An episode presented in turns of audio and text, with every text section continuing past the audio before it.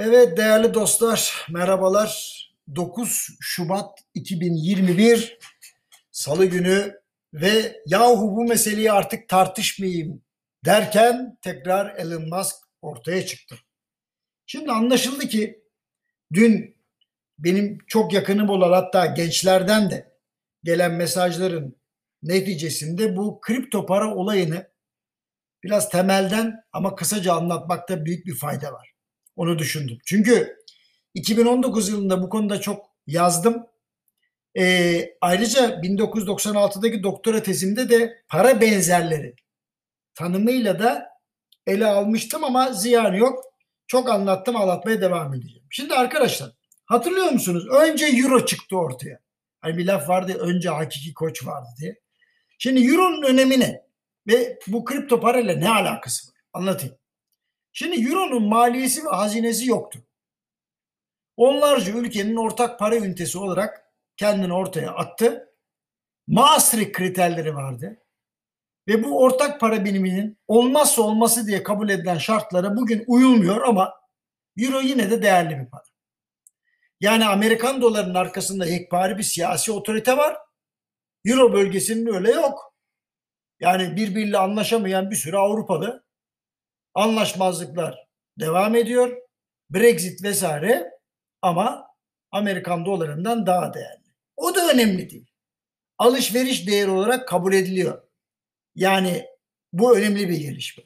Şimdi gel zaman git zaman merkez bankaları giderek güç kaybedip birçok fonksiyonunu başka kurumlara devrettikçe bir alışveriş değerinin arkasında illa da sağlam irade olmasına gerek duyulmadığı anlaşıldı. Avrupalıların irade ve bütünlük açısından iyi bir örnek olmamalarına rağmen paralarının bu kadar sağlam durması yeni fikirler için örnek teşkil etti diyebilirim. Bugün de arkasında siyasi ya da idari bir otoriteye ihtiyaç duymayan para birimleri ortaya çıktı. Ancak bu bir anda olmadı. Sanayi 4.0'dan sanayi 5.0'a doğru geçerken mavi yakalı ve beyaz yakalıların yaptığı birçok işin robotlar ve yapay zeka tarafından gerçekleştirileceği öngörüldüğü için atıl kalacak insan kaynağını kendine geçindirecek değeri mevcut para sistemleriyle nasıl sağlayacağı da herkesi düşündüren bir mesele olmuştu aslında. Mesela yardımseverlik ya da çevreye duyarlılık. Şimdi bunlara değer verilmiyor. Önemli ama değer verilmiyor. Acaba biz bu davranışları alışveriş değerine dönüşebilir miyiz? Dönüştürebilir miyiz? Böyle bir pilot projeler yapabilir miyiz diye kafayı patlattığımızda bu adımların ya da bu hamlelerin bir fantezi olmadığını ve bazı otoriteler tarafından, otorite demeyeyim hadi ayıp olur, bazı çevreler tarafından doğru hamleler olarak kabul edildiğini de görüyor. Yani sosyal bir hizmet yaptığı için ya da bildiği bir şeyi öğrettiği için, sıfır atıkla yaşadığı için ya da herhangi bir mal ya da hizmeti kullandığı ya da tanıttığı için kesintisiz gelire sahip olacakları gayet rahat tahayyül edebiliyorum. Bugün varlar da zaten. Bu kişiler belki zengin olmayacaklar. Ama zenginlerin dertlerine de sahip olmayacaklar. Kendi kendilerine yetecekler. Bu romantizm değil. Bu oluyor, daha da olacak. Şimdi Elon Musk beklenen kişi mi? Hadi bu sorunun cevabını arayalım. Şimdi bundan sonraki adım her türlü emek, düşünce, katkı ile yaşamaya devam etmek olacaksa giderek dijitalleşen dünyada sadece insanların değil her şeyin hareketini bilgisayarların kaydettiğinde göz önüne alırsak o zaman tüm emek birimlerinin değere ve değiş tokuş birimine dönüşmesi kolay olacak desem yanlış olmaz. Yani yakın gelecekte bugünün para ve sermaye piyasalarına göre çok daha farklı algoritmalar içeren enstrümanlar olacak gibi gözüküyor. Blockchain teknolojisi yaygınlaştıkça ulusal paraların ve birçok formaliteyle bürokrasinin ortadan kalkacağı da öngörülebilir. Şimdi düşünün İstanbul'da bir alışveriş merkezinde telefon ya da kendine ait bir aracı şarj etmek isteyenler pedal çevirebilirler. Dünyada var bunlar biliyorsunuz. Hatta fazla pedal çevirdiği için ekstra enerjiyi de kredi kartına ya da banka kartına bir değer olarak transfer edebilecek kişiler de olabilir.